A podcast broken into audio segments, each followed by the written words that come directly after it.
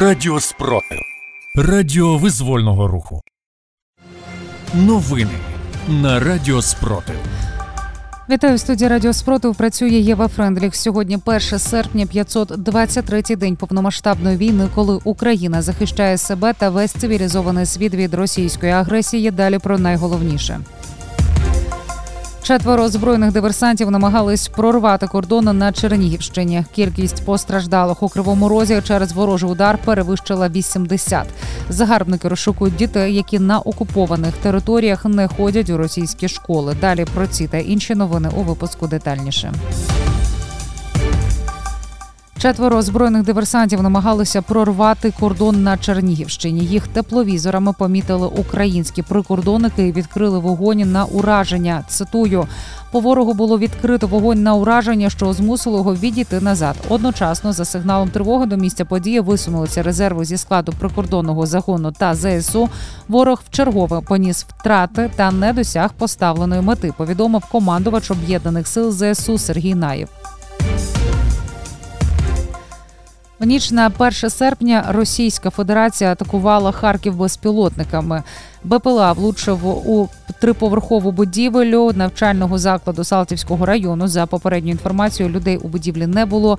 Ще три влучання було зафіксовано на території спорткомплексу у Шевченківському районі Харкова. Частково пошкоджено двоповерхову будівлю. Поранений один чоловік. Пишуть у МВС України.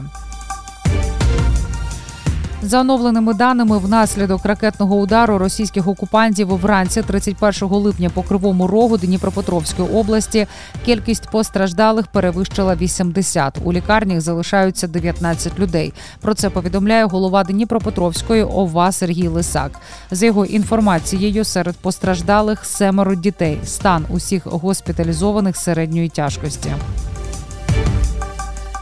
З наближенням нового навчального року росіяни на окупованих територіях почали розшукувати дітей, яких батьки відмовилися віддавати у школи загарбників. Про це повідомляє центр національного спротиву. Окупанти створили групи колаборантів, які фіксують і перевіряють відвідуваність дитиною школи.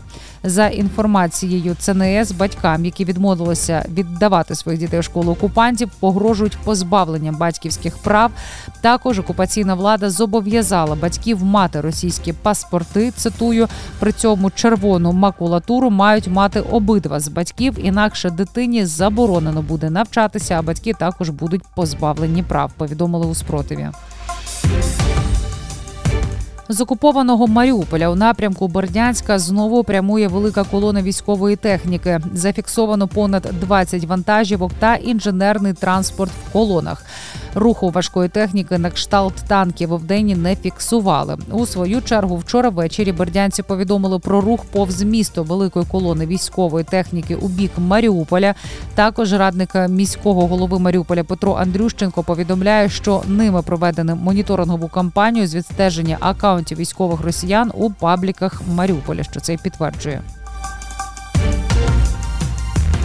На кордоні з Білоруссю Польща розмістила снайперів. Командування польської армії про це повідомило.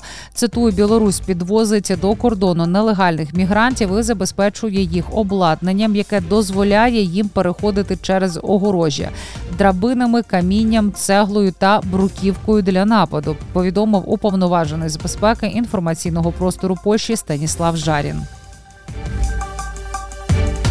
Відбудова Каховської ГЕС після її деокупації займе 6 років. Про це повідомив гендиректор Укргідроенерго. Відповідно до проекту, вона має бути сучаснішою та значно потужнішою за зруйновану. Наразі головне завдання забезпечити роботу станції Дніпрогес.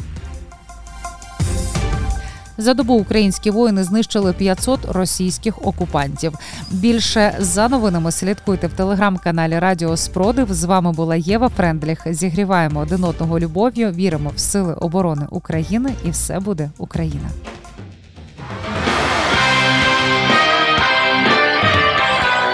Радіо Спротив. Радіо визвольного руху.